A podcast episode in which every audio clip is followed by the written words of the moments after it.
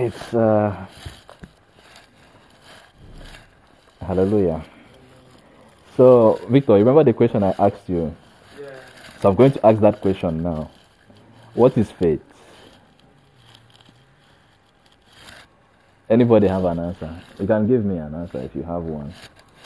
Faith. What is it? It's like, uh, Hmm.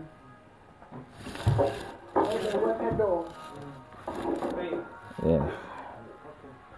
So, faith has many definitions. Yeah. Yeah, you find that uh, uh, the Bible, okay, the Bible is given as the primary uh, definition. Mm. And Hebrews chapter 11. It says faith is the substance of things hoped for, evidence of things Of things not seen. not seen yet. So, um, I would have to go with that one. I don't know, I'm in, in between two things. Okay, what's the, Yeah, what's the next one? One for this one. Uh-huh. And there is also just a personal revelation in- about faith. Yes. To have. That's the one we want to hear. Go ahead. revelation Yes.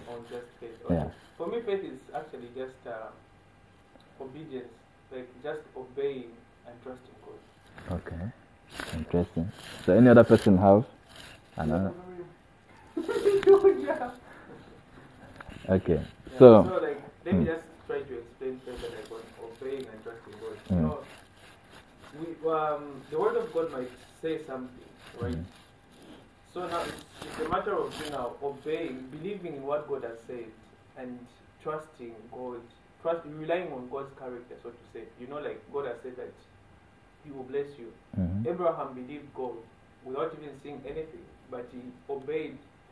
He, uh, despite what he was seeing in the physical realm, you know, he Mhm. was promised to have uh, a child. Like God promised him that he was going to have a child by Sarah. yeah. You know, although years years went by, you know, it was even hundred, I think. Sarah was even old, but the Bible says that you know, he did not waver. It's Mm. not. He, he- that, that, that kind of stuff. It's like he obeyed God and he trusted Him Mm. and that's what uh, made him like. So that's the faith. of faith. Yeah, for me, faith is trusting God and faith. Okay. Yeah. Mm. For me, it, it goes the same way to uh, Victor. Okay. Faith, if we, we read uh, Hebrew 11, Yes. that verse, we now faith is the substance of things hoped for, and the sign that the things not yet are. So, like, that faith means like you have like that strong endurance. How do you say that? Like, conviction. yeah, you have like that conviction, and Mm. you believe on that, and and faith. You know, we don't see faith, right? We Mm. don't see faith, so it's Manifest in action. Yeah, it's the manifesting action, but you talk about faith, what faith means. So it's how to say that? It's that uh, conviction you have based on your heart, how you believed and you. Ah, th- that kind of thing. I don't know if you. Okay. So you see, you you are already in faith is the substance of things, right? Mm. So come with me to Hebrews chapter 11, verse 1 and 2. But I want you now, if you have a mobile Bible, I want you to bring the message Bible, the message version. Do you have the message version? Yeah, the first one is the one I just. Uh, No, I mean, like, change your Bible version to the message. oh, do you want me to? Oh no, I know. Okay. So that's the Hebrews. Okay, I will read. Okay, so verse 1 and 2. The fundamental fact of existence is that this trust in God, like you said, trust in God. Then he says that trust in God is what? Faith. This faith is the firm foundation under everything that makes life worth living. It's our handle on what we can't see. The act of faith is what distinguished our ancestors, set them above the, clou- the cloud, right? So, I want you to hold on to this definition. Because the first one keeps on saying things, things, right? So, us as Christians, we have come to a point where we think faith is all about things. I don't know if you're getting me. Yes. So, if you if somebody wants, let's say for example, the person wants money, they'll be like, "No, have faith in God." That's things, right? The person wants to get married, have faith in God, things. The person want, wants an education that have faith in God, things, right? But trusting God is not about things. And we'll see it further as we go ahead. Yeah? Yes. So let us see. So hold on to that. So we're going to be looking at faith. But we're going to be looking at Jesus the way as the topic. Okay. So let's let's see Second Timothy chapter 3, verse 15. 3, verse 15. You can go back to your favorite Bible version. 3 verse 15. In how consistency you have known the Holy Scriptures, which are able to make you wise for salvation through faith in Christ Jesus. Okay, so you see what it says here now. Faith is what? In Christ Jesus. It's not in things. And if you notice from here, it's not in yourself. I don't know. I don't, know. I don't know if you saw that. Yeah, it's not in yourself. It's in who? In Christ Jesus. That's where your, your faith is. So don't even think it's in your in yourself, right? Okay. So the scriptures bring you to a place of wisdom unto salvation. That was what Paul was writing to Timothy, right? And he said that the scriptures are able to make thee wise unto salvation. Now, it says you have known the holy scriptures. To know something means you have studied it, right? So you have studied the holy scriptures. Now, I want you to understand that when it says scriptures, scriptures is, is not talking about this Bible we're carrying. For them at that time, there was no Bible. So when you say scriptures, it's not Bible. They're talking about they're talking about Genesis to Malachi. I don't know if you're getting me. Because it wasn't compiled as everything we have now, 66 books. It was just those ones. So whenever they read scriptures, it's those ones, right? So that means the person has known those things. Right? Now, and they're able to make you wise unto salvation. But when you look at the Old Testament, from that Genesis to Malachi, you won't find salvation in there, will you? So it takes what? Study to show yourself approved, a workman who needs not to be ashamed, rightly dividing the word of truth. Right? So it takes study for you to be able to find salvation in the scriptures. You're getting it? Uh, because there, there's no place it's written plainly salvation. right? Okay. So let's continue. Second Peter chapter 3, verse 15. So remember, we're we're still trying to get to faith. So we'll still get there. Chapter 3, Second, Second Peter 3, verse 15. again, 15, Yeah. Are sure? Yes, I'm very sure. Bear in mind that our Lord's patience means salvation, just as our dear brother Paul also wrote you with, wi- with the wisdom that God gave him. Hmm. Right. I like that your this thing. I like that your version. Okay. So even as our beloved Paul also written also according to the wisdom given unto him has written unto you. Okay. So the reason God has patience is what? Salvation. But remember this is long suffering. In my scripture in my Bible it says long suffering. So this this is patience beyond patience. You know, that's long suffering, right? So you have endured to the point that patience is finished. Like, but yet he continues to endure. So that's long suffering, yes. So God's long suffering, you know, people people are like, no, okay, if God uh, this, this, this, why has He not destroyed the world and all those kind of things, all this sin and all those things.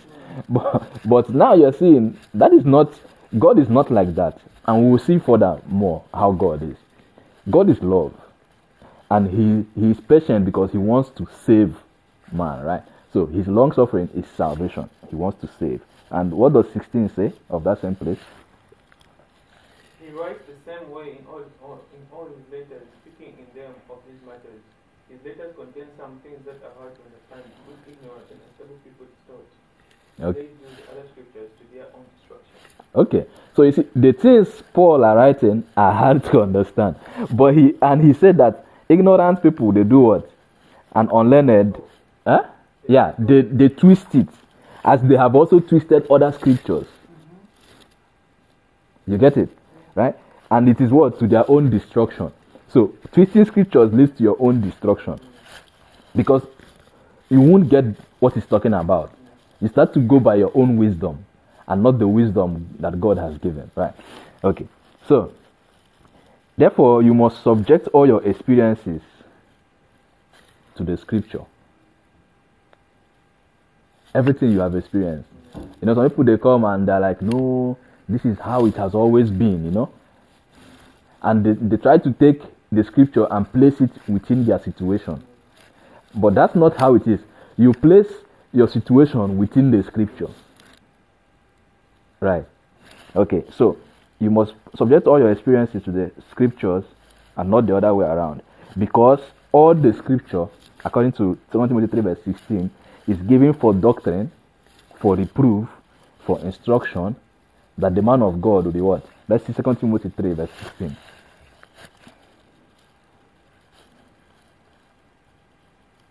So we don't misquote it. All scripture is given by inspiration of God and is profitable for doctrine, for reproof, for what? For correction, for instruction in righteousness. 17. That the man of God may be perfect, thoroughly furnished unto all good works. Right? So that is what scripture is given for. So scripture is what instructs, right? It's what corrects. So it's not you that corrects scripture. You don't come and say, No, this thing the Bible is saying, it, it didn't say it well. Like some people will be like, uh, no, make your hair like this. No, make your clothes like this. And they, they'll try to find one scripture that will fit into what they're trying to say. But scripture never said those things, right? And then they, no, this is how you are supposed to act. And they try to find scripture. Yes, they try to find scripture that will fit into what they are saying. But rather, let scripture correct you, let scripture instruct you, not you trying to instruct the scripture. You know? And then they say something and then they'll, they'll go and search their Bible and see if there's something that is remotely similar to what they are saying. Then they carry it and say, ah, yes, it's in, it's in the Bible. Yeah, I saw it there. Yeah. Okay. So, now, righteousness, which Christ has given unto us through salvation, is not a mental state. You know, some people some people are saved, but they be like, but I don't feel anything.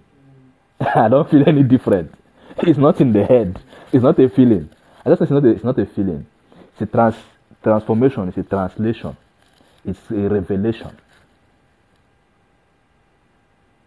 Are you with me? Mm. Yes. It's a transformation. It's a translation. It's a revelation. Let's see First Peter chapter one verse nine.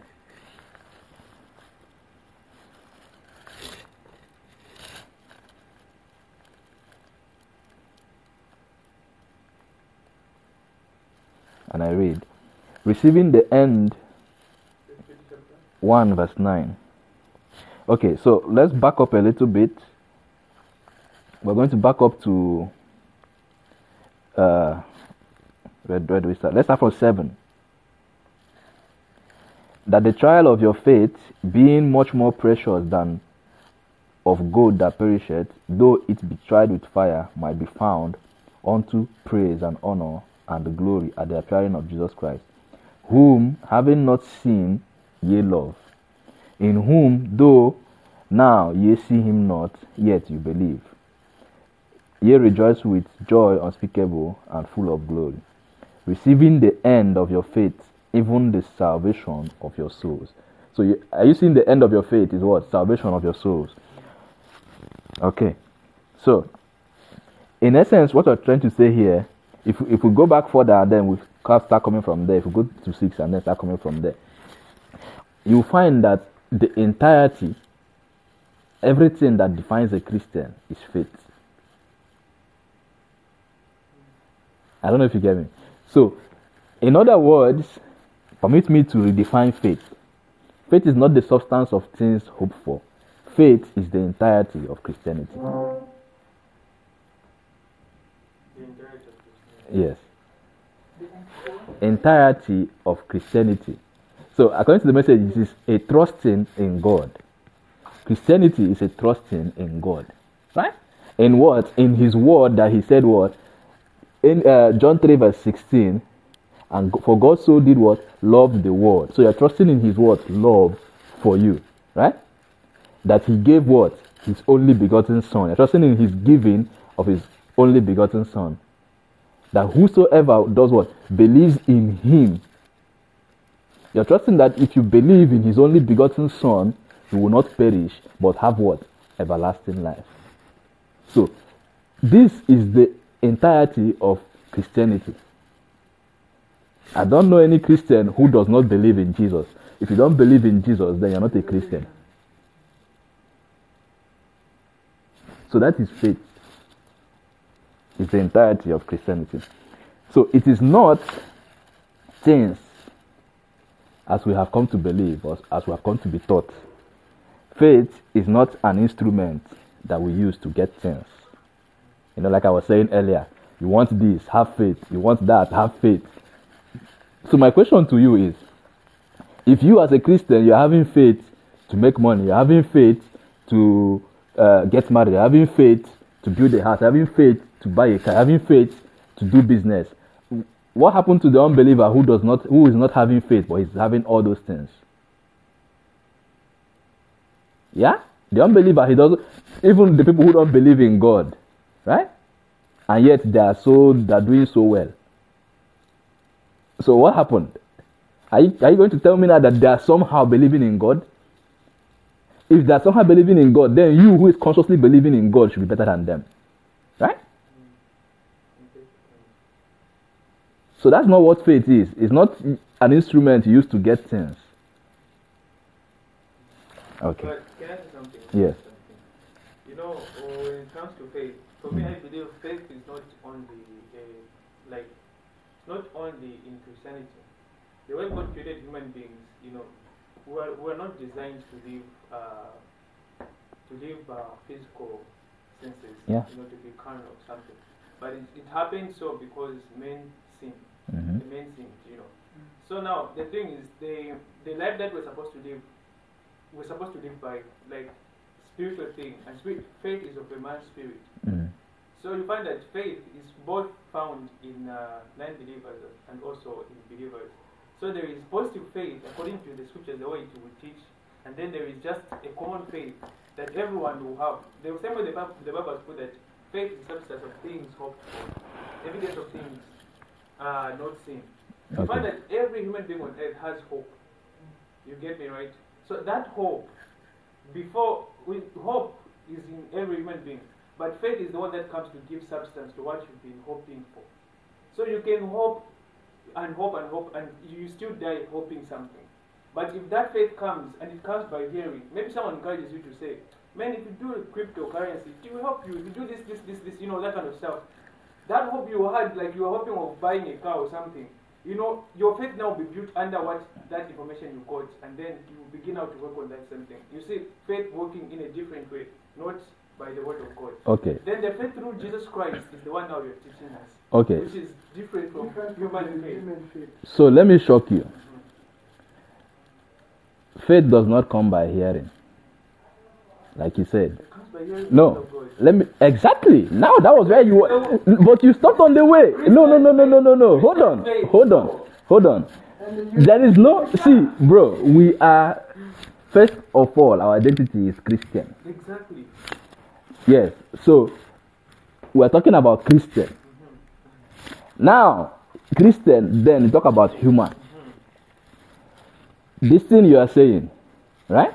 There are people who don't have faith at all that are doing well. What I mean by faith is they don't believe in anything but themselves. Even the hope. No, even the hope is in themselves. Exactly. The hope is in themselves. So it is not, see, you are misquoting faith. That is not faith. The person believes that if he works hard, he will get it, which is a universal law God has put in place. If you sow, you will reap. It's not faith.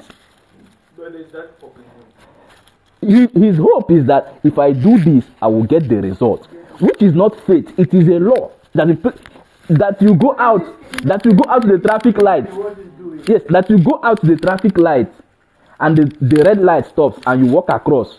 Are you having faith that the car won't come and hit you? No, it, it is there already. The evidence is that the traffic light has told them to stop. They will stop. You know that there is cause and effect, result. It's not faith. It's already there. You know it is there. That you sit down on this seat. Are you having faith to sit down on the seat? No. You sit down because you know it can carry you. It's not faith. Faith comes by hearing, hearing the word of God. It doesn't come only by hearing. What you are hearing must be the word of God for faith to come. Because why? Faith is a person. Jesus Christ is the author. If you understand what an author means, it means he started it. and the finisher of faith. So outside of Jesus Christ, there is no faith. Every other thing you're doing is human effort. So those things you're talking about is not faith. You get me? Yeah. So those things they are they are obeying laws. There are laws in place. God is not an author of confusion. So if you do the same thing they are doing, if you put your effort into something and work hard at it, you will still get your result. You you won't come and say it's faith because the unbeliever did the same thing and he got the same result. It's just like this last thing, like grace and now. People, you know, they read like, I get it for unlucky, but for Christian, grace, the grace of God, kind of the same thing like that faith and hope. Yeah, um, I'm getting it. Okay. And you know uh, how I'm getting it? It's a thing like, how can I even put it? The same way, okay, for me, my understanding of faith, quite Mm. right, is uh, beyond hoping for something. Like you were saying, Yeah. like hoping for, like things. Mm. Mm-hmm. Faith is actually for Christianity is a lifestyle. Biblical faith is even effortless. Mhm. You know, the way you study the Bible, you trust God and everything, you find that all these things that you want will just begin to Be added. yeah, Mm. because you are in constant faith, Fellowship. that fellowship. Mm. You know, because you cannot have fellowship with God without faith. Faith. So in Mm. the, in the first place, faith has to be to be there. Exactly. You understand? Yeah. So like when we go to human thing, that that part we're talking about, yeah, you see that faith we use it in getting things. Exactly. But that is not faith, is what we are trying to say. Yes. That is not faith. But we have also become used to calling it faith. Yeah. And so many believers have become lazy in doing work. They, they're only doing what I have faith in God. They're not doing what they're supposed to do. But I have faith in God. Why? You're not doing what you're supposed to do. Do what you're supposed to do, you get the result. Right? You don't come and say, No, I'm having faith in someone who's supposed to read his book and pass his exam, he'll sit down and say, I'm having faith in God. He just go and read his Bible. Huh? The answer is the Bible. Okay, go ahead. When you get to the exam hall, you find out. Right. So that's what it is. Those those things like we have we have uh, twisted the definition of faith. What I'm trying to say. Okay. So faith is not an instrument we use to get things. Faith is the end. What I mean by faith is the end is that faith is the entirety of everything that a Christian is. So faith is the beginning, is the end. Jesus is the author and the finisher. And the believer is what? In Christ, right? I don't know if you, I don't know if you see my hand movement. Okay, all right. So Jesus didn't come to give you money, marriage, and all those things. He came to bring a common solution to a universal problem. Or he came to bring a common answer to a universal question. And what was the question? The question was sin. The problem was sin. Right? Because all of man had sinned, right? For all have sinned. It didn't say some have sinned. All have sinned and done what? Come short of the glory of God. So that was everybody's problem. This is affecting everybody. It's not some people. I mean, you know, some people are born with silver spoons, some are born with golden spoon, etc., etc., etc. So there are classes to this thing, right? There are levels to this shit. but there is one universal problem humanity has. That is sin. So, in other words, they have trespassed or transgressed the laws of God. Whether they know it or they don't know it. Whether they choose to accept it or not. Whether they believe it or not. I don't know if you, I don't know if you're following me. Yes. So they have transgressed the laws of God. Okay. So Jesus Christ came to solve that problem. That was what he came to do. He didn't come to bring money, cars, because before Jesus Christ came, people were getting married, people were making money, huh? people were kings and queens. So you can't come and say that was what he brought for you.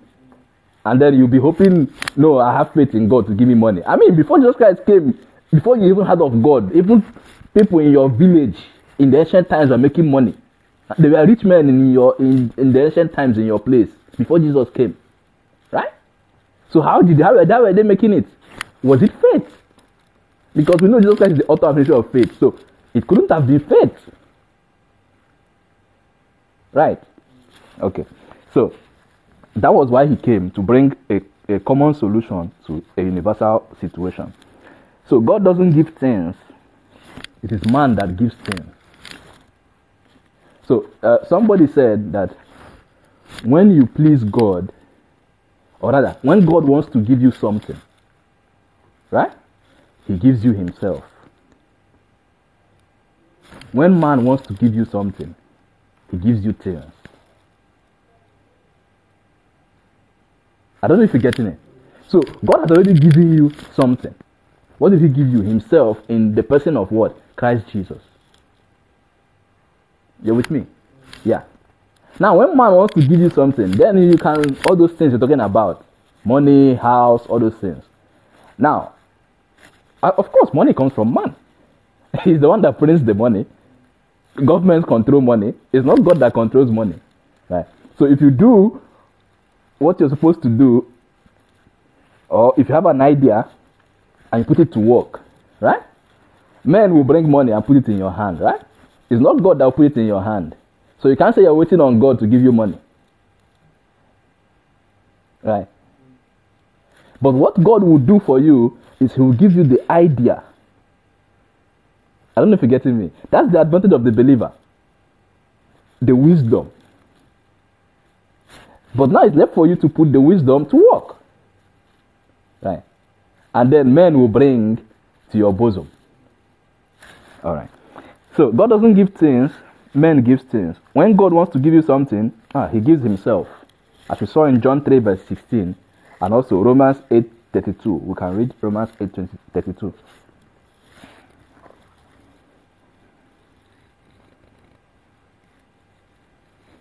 John 3:16 is already very popular. Everybody knows that one. Romans 8:32. He who did not give back his only son, Hmm. but gave him up Okay. and gave it up for us all. Mhm. Will he not? Freely. Huh? Will he not freely?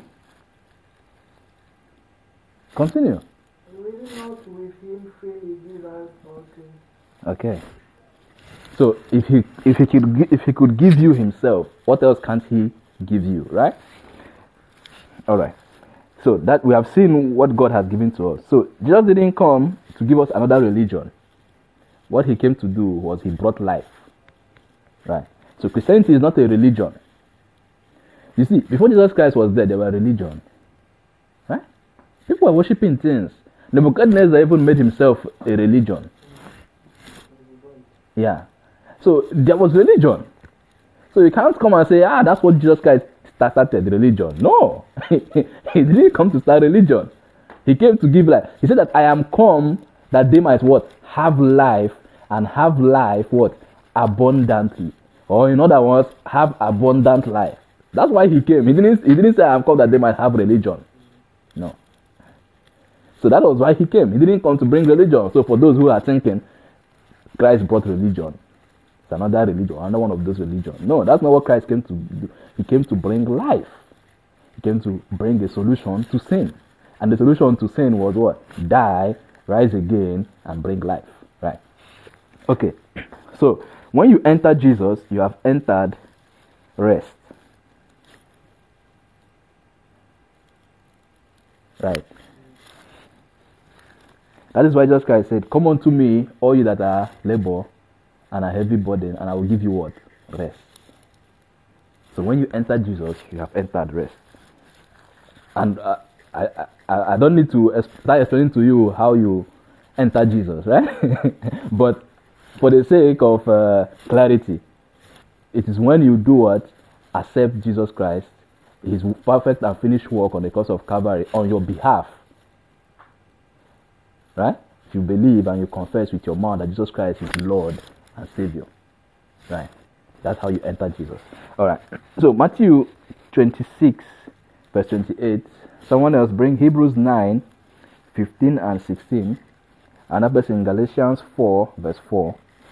And I'll read Romans 16 25.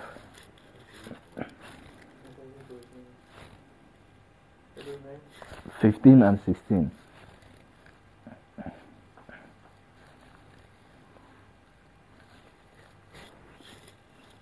Okay, so if you've got yours, read for us.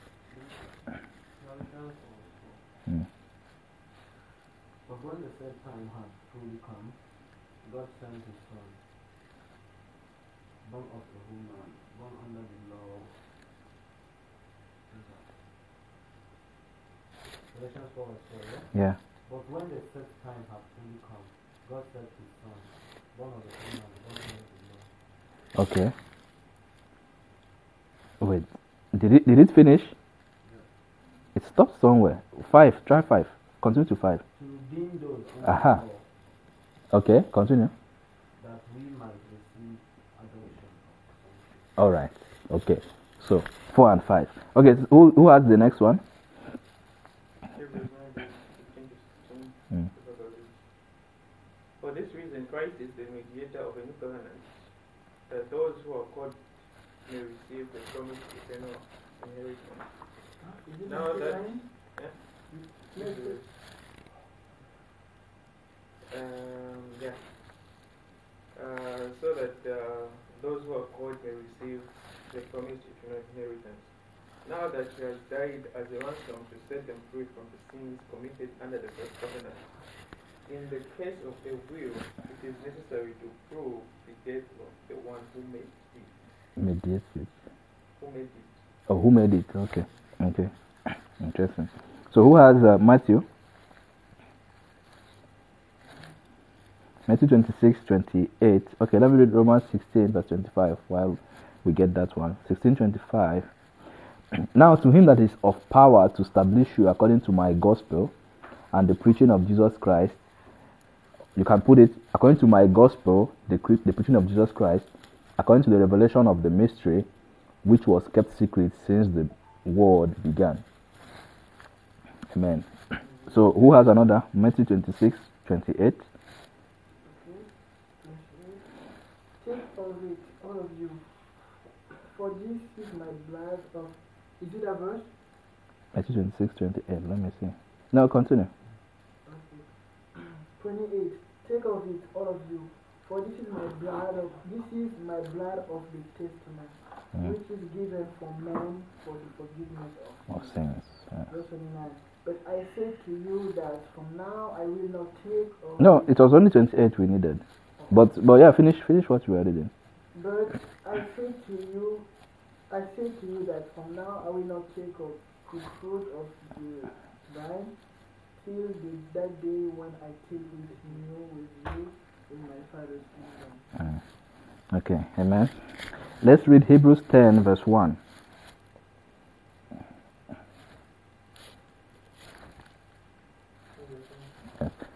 For the law, Only a shadow of the yes, continue.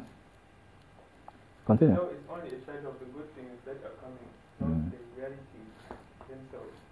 For this reason, it can never, by the same sacrifices, repeated endless, endlessly, year after year, make perfect those who draw near to worship. Mm. Amen. Amen. So, um, I want to take note of something. Uh, Romans 16:25. Now, to him that is of power to establish you according to my gospel, the preaching of Jesus Christ, according to the revelation of the mystery which was kept secret since the world began. Now, if you continue, but now is made manifest, and by the scriptures of the prophets, according to the commandment of the everlasting God, made known to all nations for the obedience of faith. So, take note of mystery. Take note of the scriptures by the prophets. Now, from the places we have read, we see that the blood of Jesus Christ is the uh, the New Testament is in the blood of Jesus Christ, right? Like like he read, Victor read. He said that a covenant cannot be abolished until what the person who has made it dies, right? Or established rather, not abolished. Cannot be established until the person who has made it dies. So Jesus Christ had to die, right? His blood was shed. That means the new covenant has been established. That is to say that the old covenant has been retired. And the old covenant we know is, is in the law. the law was the evidence of the old covenant. Right.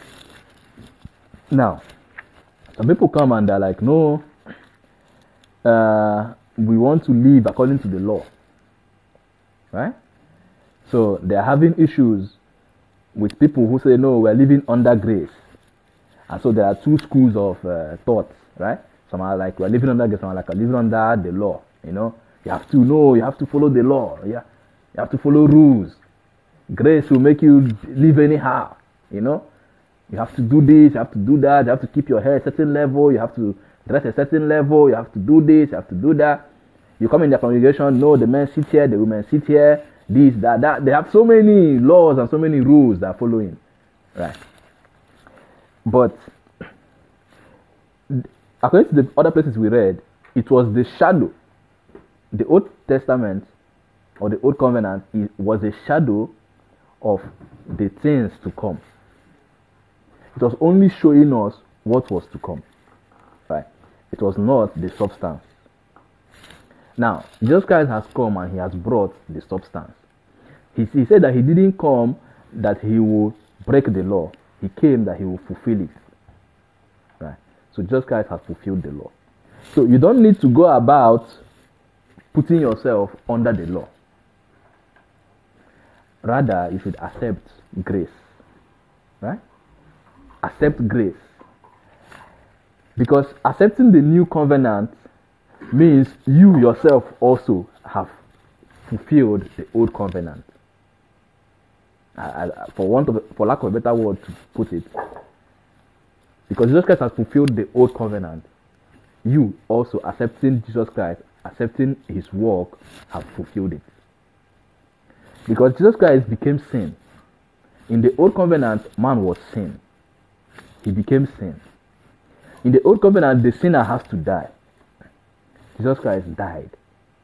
Let me put it this way He died my death. And He was buried. His burial was my burial. And then He resurrected. His resurrection is my resurrection. And now He has been glorified. I have been glorified. So therefore, I am righteous. In other words, I'm a saint. I'm talking about myself. I don't know about you. Why? Because I believe in Jesus Christ. His what? Perfect and finished work. Do you know what perfect and finished means? it means that there is nothing you can add or remove from it. I don't know if you're with me. Yeah, you can't add anything or remove anything. Yeah? Yes. You can't add, you can't remove. Perfect and finished work. The work is done. So you can't come and say, no, okay, I believe in Jesus Christ, but I still have to follow some rules and laws of the old, old covenant. No. Then you're trying to add something to something that doesn't need to be added anything. Do you know what happens when you take perfection and try to add something to it? No, no, no, you can. But if you add something to perfection, it no longer becomes perfect. No, you can't you can't make perfect perfect. If you add something, you make it ugly. You spoil it. So if you're if you're trying to add your wisdom or trying to add the old covenant to the new covenant that is already perfect, you are I mean, I don't even know what you're creating, a monster maybe. Right. So the New Testament is in the blood of Jesus Christ, and it takes the revealed Christ or the New Testament to understand the concealed Christ. Remember, like the place we read, the old covenant was a shadow of things to come. Like where I told you to take note of Romans 16 25. He said that this mystery has been hidden. It, oh, let me put it here. Since the world began. That's what it said. I'm quoting from, from there. Right. So it says it is the revelation of the mystery which was kept secret since the world began. So don't get it twisted. Yes, it's 16 verse 25. Don't don't get it twisted by thinking that it said it's a mystery. It means it doesn't exist. mystery merely means that you don't know it. It doesn't mean it does not exist. So, what he's trying to say that since the world began, Christ has been in the world, but it has been kept secret. It has been a mystery since the world began. And he says, even uh, and but it's now made manifest and by how was it made manifest? By the scriptures of the prophets, according to the commandment of the everlasting God. In other words, the prophets they were talking about Christ, but they, they themselves didn't know what they were talking about. So they they couldn't. I mean, they couldn't uh, say Christ. They didn't have the vocabulary. That was why this uh, uh, prophet was like, Wonderful Counselor, Emmanuel, Prince of Peace. He was trying to say Jesus Christ. Huh? And he was counting all those long, long names.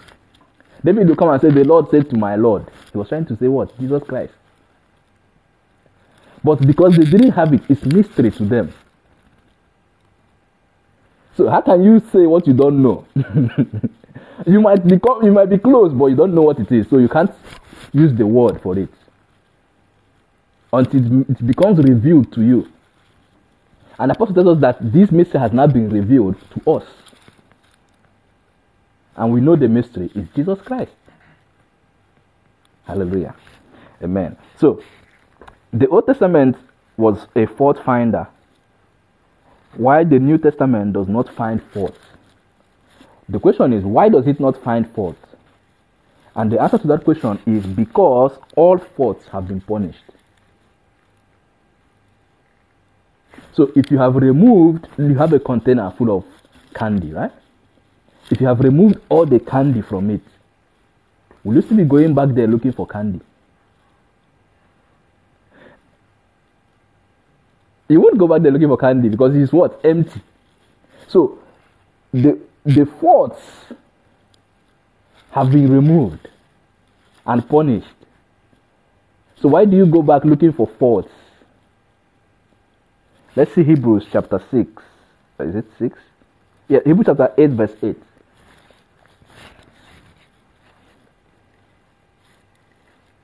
For protesting against them, he says, See the day are com- see the days are coming when I will make a new agreement with the house of Israel Continue. and with the house of Judah. Continue. Continue. To verse 9, eh, Continue, yes. I will tell you when to stop. Mm, not like the agreement which, he, which I made with their fathers when I took them by the hand to be their guides out of the land of Egypt, Egypt. For they did not keep the agreement with me, and I gave them, I gave them up. Okay. So stop there at 10. Stop there. Okay. So this agreement, or rather this covenant, was made with their fathers, right? And it was through Moses. And it had what? Thou shalt not do this, and if you do this, this will happen, right? So it was finding faults, it was counting faults. But when Jesus Christ came, he fulfilled all of those. And then when his disciples came and said, Father, uh, Lord, leave us with a commandment. he, he said he doesn't have any commandment except this one love the Lord your God and love your neighbor as yourself. Matter close. Abi? Nothing else. So why are you adding things to what he just concluded? You now come and add one long, long, long something to it, and add the other one, the other one, the other, the other one, and add so many, so many things. Before you know it, the only two. Listen, it, it was even this commandment. He didn't say these two commandments. He said this commandment. It was only one, and then you now come and add so many, so many, so many. Before you know it, the one commandment have turned into so many commandments, and everyone has his own. Right. So, like I was saying earlier, Jesus Christ, uh, um, the New Testament, which is in the blood of Jesus Christ, does not find fault because all faults have been punished on Jesus. Romans 8, verse 3.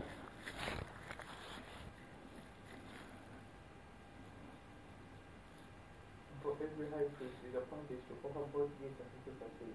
Mm. So it is essential for this one also to have something to offer. Okay. So remember that Jesus Christ is our what? High priest, right? So every high priest offers what? A sacrifice. But in the old covenant, those high priests were offering sacrifice is what? Yearly, right? So every year they kill one animal to atone for sins. And the next year they come again. But this high priest, our high priest, Jesus Christ, he said he offered once for what? All. It's not once for all of your life. Once for all means all. Your life, your unborn children, past, present, future, eh, eh, all the all you can count. He offered once for all. Right. So that because remember the punishment of that of the sins were placed on the on the sheep that was to be offered, right? Yes. So he offered himself, which was the requirement. It met the requirement, right? And satisfied the requirement. In fact, it over satisfied the requirement. So the saints, remember when they placed the, their hands on the whatever, the sheep, right? So they were counted as what? Clean, right? You're with me, right? It's, it's not true. Yeah. So if they come and place their hands on the sheep, they became clean. Their sins were on the sheep. Yes. Now, but the problem was that sheep was not enough because after one year they have to do the same thing again. So that means after one year they've become sinners again, right? And they have to come and and release it again on the sheep. But this one did only one offering, one sacrifice. So that means you are still righteous if you believe in him. You see the picture? Right. So no, I mean for them at that time it was okay. because they didn't have another one. They didn't have another way. That means if uh, you do that uh, sacrifice, Mm. the whole year you are safe. Yeah. You have to do it again. You have to do it again. If you don't do it the next year, you are in trouble. you just die like a chicken one day in your sleep. what- What's happened to that sheep? They kill it now. They kill the sheep. yeah, save money for sheep. Save money for cheap next year. You see, you are saving so much, you're like, man, if if you sin, if you if, if you sin, you feed your sheep. That's it, That's how we like it. If you if you sin, you buy a big bag of food. sheep be eating grow fat. Ah, then- I was trying to think, I'll be just a farmer. you become a farmer shepherd. No, you know, man, and I get so many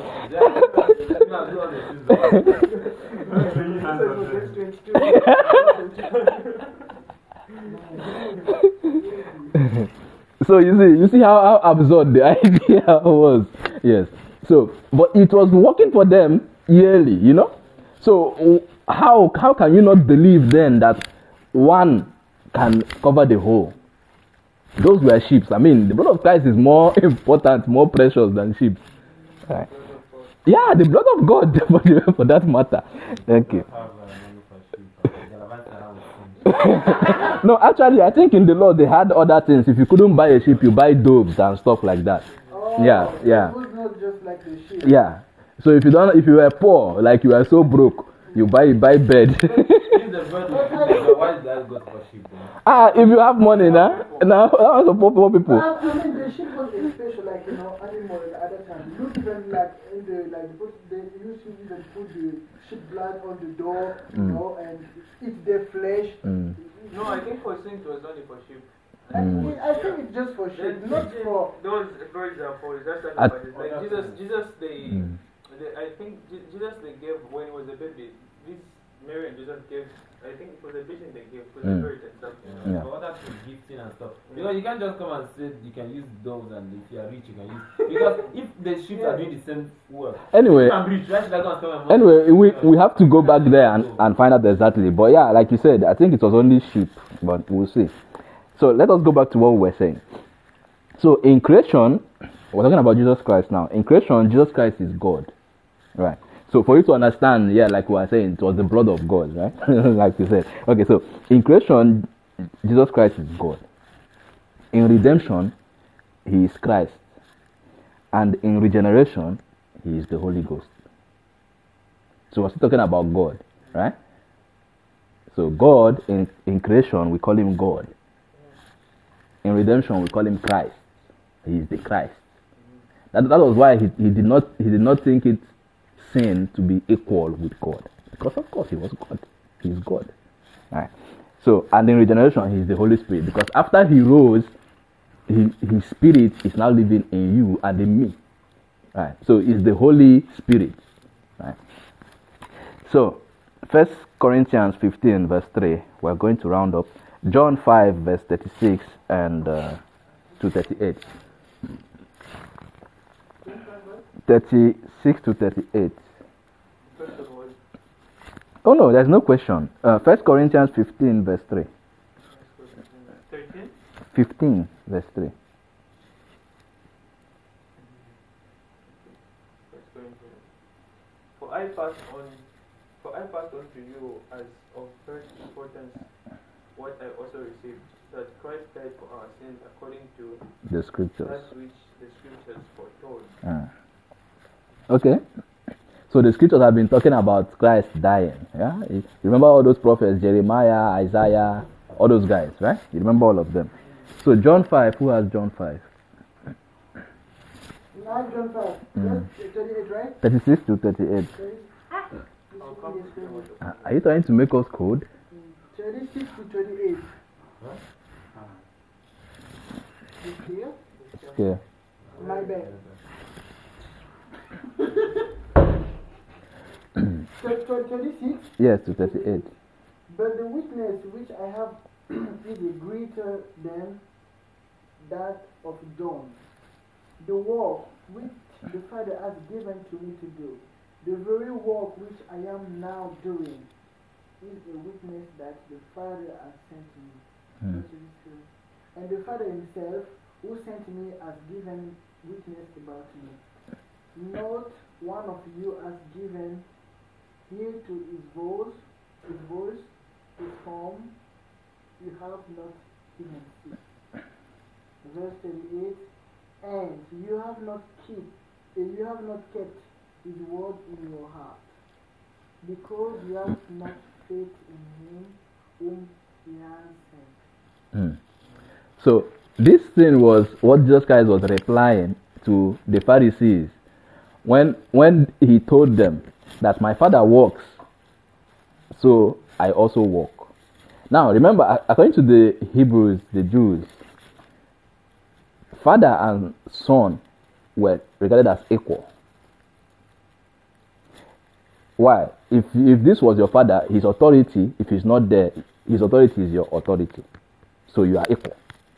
So Jesus Christ comes and says, My father's work is what I am doing. Now, now they ask him, Who is your father? Right? And he says, Before Abraham, I was. So now they realize, ah, he's saying God, right? And I'm like, oh, you're calling God the Father, so you think you and him are equal. Then he starts giving them this long sermon. And he says, You don't believe what I'm saying because you never believed in my father. Even though you claim you know my father, you believe him. So if you know him, you would have believed me. But because you don't know him, you don't believe me. Right. Which was one of the things why they crucified him. They said, No, he's making himself equal with God. Yeah. Okay. So, but for you to see here what he's saying, he was saying that he is God. Right? That was him saying it. It's not like we are putting words in his mouth. He was saying it there that he is God. Remember, the Bible is like literature. There are every rules of literature in the Bible. So if you're you're not just reading straightforward, you have to also apply your intelligence to what you are reading. Okay, so uh, that was uh, in answer to what we were saying that Jesus Christ is God in creation, He is uh, Christ in redemption, and He is the Holy Spirit in re- re- regeneration. So now, uh, in conclusion, like we said, uh, how do, how do we conclude this now? okay, so let's get uh, let's look at uh, let's take a look a little bit at what sin was. You know, too much movie, too much Hollywood have made people think that sin is apple. People were eating apple, right? if you watch all those movies, all those Hollywood, they be like, no, you ate an apple. I mean, why are you eating an apple these days? No, you are you not committing sin? so Jesus Christ told them, told them that they are not wise. That have they forgotten that it is not what goes into a man that defies him. It is what what comes out of the man. So it couldn't have been food that caused sin. I don't know if you get me, right? On a more serious note, it couldn't have been food that caused sin. It has to be what? What came out of man. So it, it had to be what came out of Adam and Eve, not what they ate. Yeah. so that's a little bit on sin. Let's see Mark chapter 7. Read from 17 to 23. So you don't still be thinking that uh, the sin was something they ate. Let's clear the air now before we we, we end. Mark 7, 17 to 23. Go back to that chapter. This one? So, and I will read. and when he entered into the house from the people, his disciples asked him concerning the parable. Okay, so he was talking about a parable earlier. Excuse me. So let's go back to what he was saying earlier. Let's start from 14. And when he had called all the people unto him, he said unto them, Hearken unto me, every one of you, and understand. There is nothing from without a man that entering into him can defile him. Okay? But the things which come out of him, those are they that defile the man. What I was saying earlier, right? So if any man have ears to hear, let him hear. Remember, he said what? Understand me. That means there is an tendency for you not to understand what he is saying. Now, when he had when he was entering into the house from the people, he was talking to the people. You know how he talks in parables to the people, right? So his disciples now asked him concerning that parable that he was giving earlier, and he said unto them, Are you also without understanding? Do ye not perceive? I mean, don't you see that whatsoever thing from without entering into man, it cannot defile him? I mean, you pass it out, right? Because it entered not into his heart, but into his belly.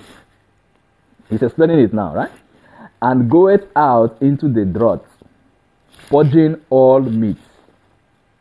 So if it cannot stay inside you, how will it defile you? Does your body remember the food you ate in the morning? Huh? I'm asking you guys a question. Does your body remember the food you ate in the morning? But do you remember that fine girl you saw in the morning? The fine girl you saw in the morning, do you remember her? Or the handsome man you saw in the morning? You remember him, don't you? the, the, the beautiful girl, you remember? yeah. So, so then, how can you say it was what you ate that your body has even forgotten about? Even two hours, three hours ago, your body has forgotten about that is hungry. How can you say that is what is defiling you? Okay, let's continue. Because it entereth not into the into his heart, but into the belly, and goeth out into the draught, purging all meat. And he said, That which cometh out of the man is what defiles the man. There has been there has been wars, there has been books, there has been music, there has been literature, and so on and so forth. Inventions, technology. Did they come from the belly? No, they came from what? The heart. Wars are fought because of what men think. So it can't be what you ate that is the cause of sin. So I'm trying to show you that it is not what Adam and Eve ate. I don't know if you're getting me. Okay. So that which cometh out of the man, that defileth the man. Verse 20. 21.